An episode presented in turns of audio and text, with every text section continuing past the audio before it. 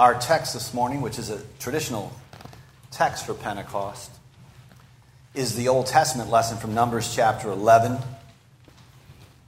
Now, the immediate context has Israel in the wilderness, grumbling and complaining, longing for the melons and the cucumbers and the leeks of Egypt.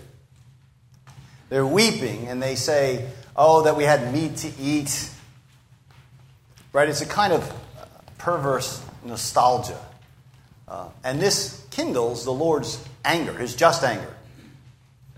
Now, as for Moses, he's drained and exhausted and near despair. Listen to his despondent words. He asked the Lord, the text says, Why have you brought this trouble on your servant? What have I done to displease you? That you put the burden of all these people on me. Did I conceive these people? Did I give them birth? Why do you tell me to carry them in my arms as a nurse carries an infant to the land you promised on an oath to their ancestors? Right? You, you probably know you're at the end of your rope when you're asking God a lot of rhetorical questions like this. And he, he says, They keep wailing to me. Give us meat to eat.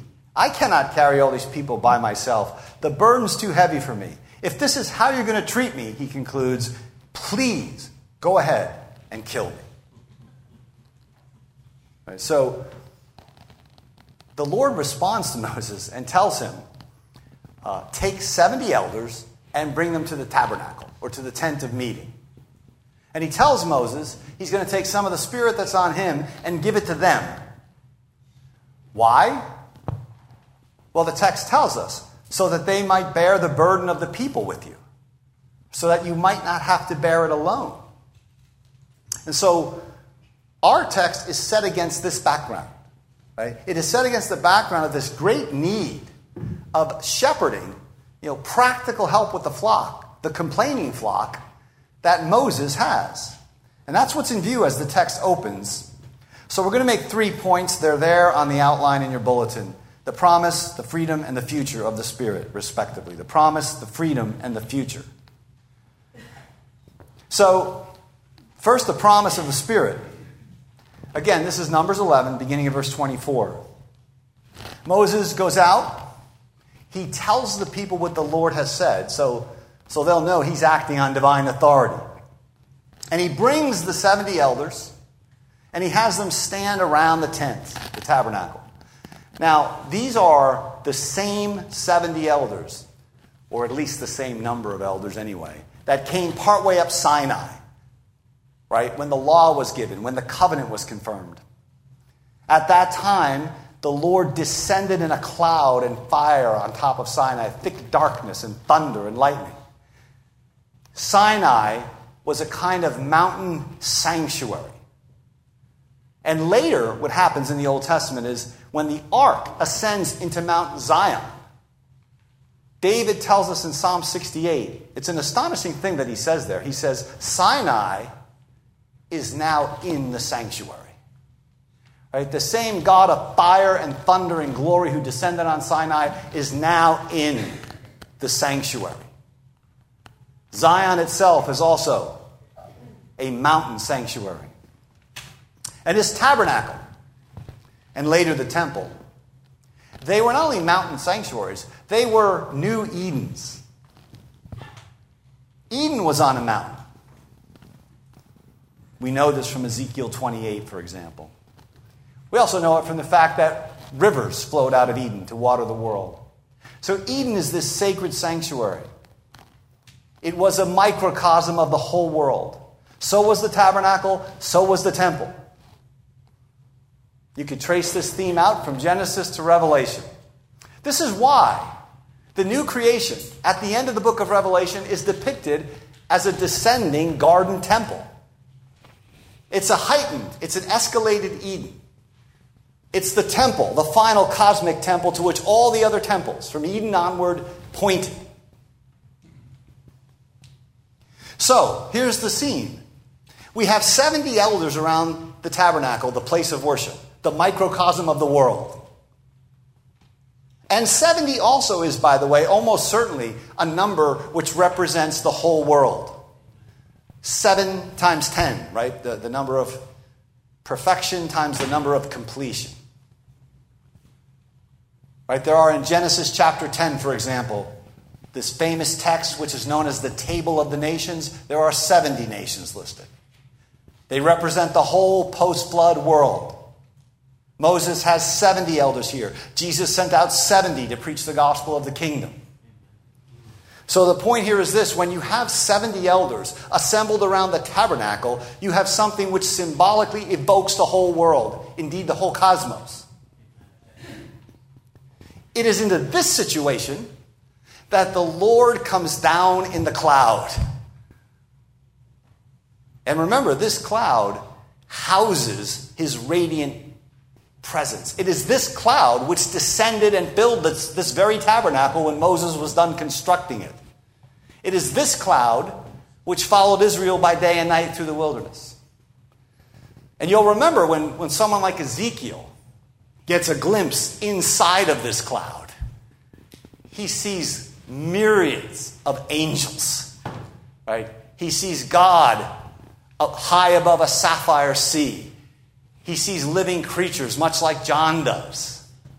The cloud is heaven itself, the heavenly throne room of God projected down into Israel's history. Right? It is the earthly location of the heavenly glory of God. So, let's pull all this together. The descent of the Spirit here is done in such a way right? So that we might see that God's ultimate purpose is to fill the whole world with his glory, right? To rend the veil between heaven and earth and to transform the whole creation with his immediate, burning, glorious presence. Pentecost, then, Pentecost is about making the church into a holy temple and ultimately about making the whole cosmos into the theater of God's immediate glory. We are not nibbling around the edges in the Christian faith. Right? We're going after the whole thing death, sin, Satan, the whole cosmos. Pentecost, like the resurrection, like the ascension, points us this way. So God, in this scene, takes some of the power of the Spirit that's on Moses and he puts it, he clothes with power from on high the 70 elders. And of course, since the Spirit is God, there's no division of the Spirit here. There's no subtraction of the Spirit when he takes some from Moses and puts it on the elders. This is like drawing fire from fire. Right? There's no diminishing of the original flame. The Spirit, like the Son, is God from God, light from light, true God from true God. And God takes the Spirit, and we're told in the text that the Spirit rested on the elders. For rest is the goal of the creation, it's the goal of redemption. The King of creation has rested from his works on the seventh day and entered his Sabbath glory. And the Spirit is given to us and the whole creation to bring us with that creation to the eternal Sabbath rest of God. That's what this very day prefigures, right? We worship on this day because it's the Lord's day, the day of resurrection, the day which anticipates this eternal Sabbath day. So, this atmosphere, or this scene, if you will, conditions every public worship service every Lord's Day. And having received the Spirit, then, the 70 elders, one time and one time only, they prophesy to confirm in the eyes of the people that they are divinely consecrated in their office to help Moses care for and bear the burden of the congregation. So the promised Spirit, which is the heavenly glory fire of God Himself, has indeed come on the 70. So the second point then is the freedom of the Spirit. Because the text takes an interesting turn here. In verse 26, we're told that two men, Eldad and Medad, listed among the elders, for reasons unknown, they remained in the camp. They, they did not go out to the tent. it's strange, but they were not sinning. Right? We're not sinning because we read in the text, nevertheless, the Spirit also rested on them. And they also prophesied. Not at the tent, but out in the camp. So the Spirit bears this comprehensive witness at the tent, out in the camp, with the leaders, among the ordinary people, in the authorized place, in the common place. And now a much broader array of people know that the Spirit has been given to assist Moses. So the point to see here is that the Spirit is free. Right? The Spirit is sovereign, and the Spirit is unhindered. And He's certainly not thwarted by our location. And so this extension indicates an outward movement of the heavenly glory from the tabernacle out to the congregation, eventually out to the world. In one sense, from where we stand, we, we might expect this, right? Because we, we know the tabernacle in the 70s symbolizes the whole cosmos. But it's unlikely that many people grasped that at the time. So the Spirit is given to these men out in the camp, and people would have seen this, many more people. And to some, it must have seemed novel, like a breach in protocol. Moses had told the people what would happen with the 70 at the tent. But this, this seems irregular. And a young man, apparently worried, figures the leaders, the leaders can stop this. They can keep these crazy charismatics under control. So he runs out to Moses and he tells him, with, with apparently with alarm, Eldad and Medad are prophesying in the camp. And Joshua, right, the future leader of Israel, who the text tells us was Moses' aide since his youth, so he would have Moses' best interests in mind. Joshua speaks up. And Joshua is also alarmed. He says, Moses, my Lord, stop them. Silence them. I mean, Joshua clearly thinks this is out of order. Perhaps he thinks Moses has been disrespected. Maybe Moses' unique role as mediator has been diminished somehow or compromised. You can see how a person would get there, right? They may be prophesying, but there's no way the Spirit has been given, since we know the Spirit was promised by the Lord to Moses at the tent. In which case, you would view this as a kind of sacrilege. Right? These are the kinds of reactions one often gets to the work of the Spirit. For the Spirit, it turns out, does not obey our expectations. He does not confine himself to our institutions or our procedures or our preferred methods. And it's our nature to sort of institutionalize and to organize and then think we can monopolize. But the Spirit will not be caged. He's always working around or above or against or without the means that we provide. Notice in this case, he works around divinely provided means. Right? Going to the tent with the 70 is a divinely provided mean to get the, get the Spirit. The Spirit just works around that. You know why? Because the means that we have that are divinely provided are not always exclusive. There may be other divinely provided means. But we tend to think, well, if this is the divinely provided way to do it, this is the only way to do it. As if God couldn't have two or three other ways to do it. In any event, as we'll see, Joshua here has a kind of um, misplaced or undue respect for Moses. He's hypersensitive about Moses' dignity and glory, and thus he becomes overprotective. Right? And when you get like this, things will make you blind to the Spirit's freedom. You attach yourself to an institution or to a denomination or to certain men or certain ministries, right? We all have this tendency to glom on. And, and Joshua's like that with Moses. He's like, Moses is the giver of the Spirit, he's the mediator. And so he becomes blind to the Spirit's freedom. So I've said this before, but let me say it again. This, this is really not a cheap throwaway point. This point about the, the freedom of the Spirit always upending our expectations. Presbyterians by nature are, are, tend to be made a little uncomfortable with these kinds of things, I think, perhaps, at least some of us. But if the Spirit is the, the free Spirit who upends our expectations, and He is, it should keep us open minded toward other Christians, large hearted toward them, humble about ourselves and our own tradition and its weaknesses and its failures. Right? This is a way of, of enlarging your soul so that you don't get stuck in some narrow, parochial, provincial kind of viewpoint.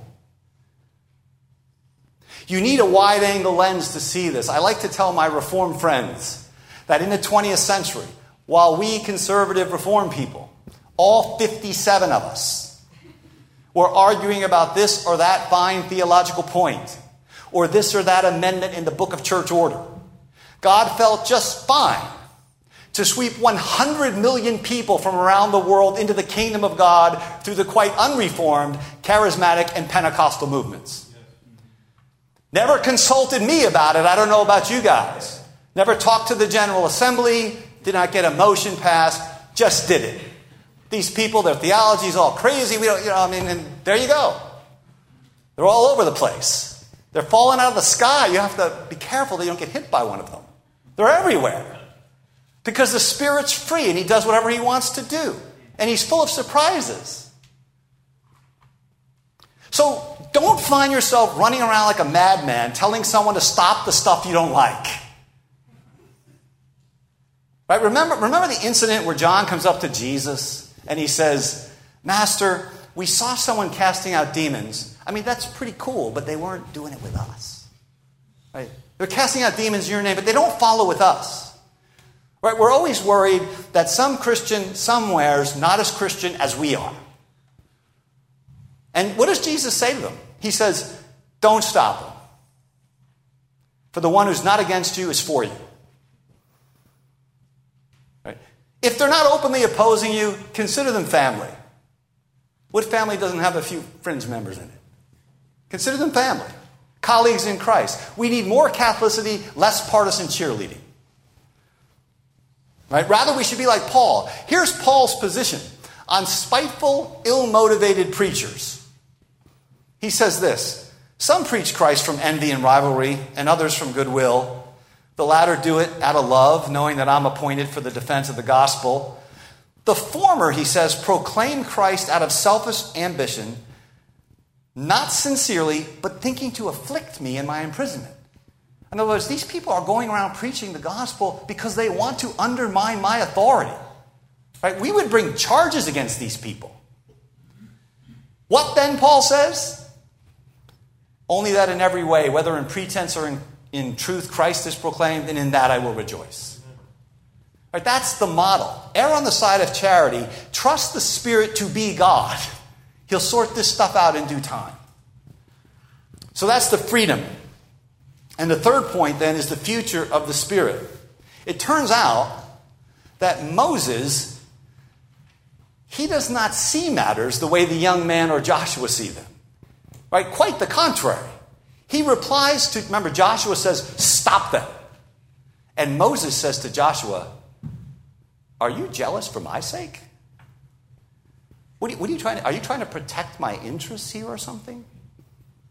Again, there's this hint that Joshua thought only Moses could give the Spirit. I mean, after all, he's the mediator. It's just as if Moses is saying, Look, Joshua, the Spirit is not mine. Yes, I, in some sense, I mediated the Spirit at the tent, but I am not God. The Spirit blows where it wills. So your criticism of these men in the camp, Joshua, is misplaced.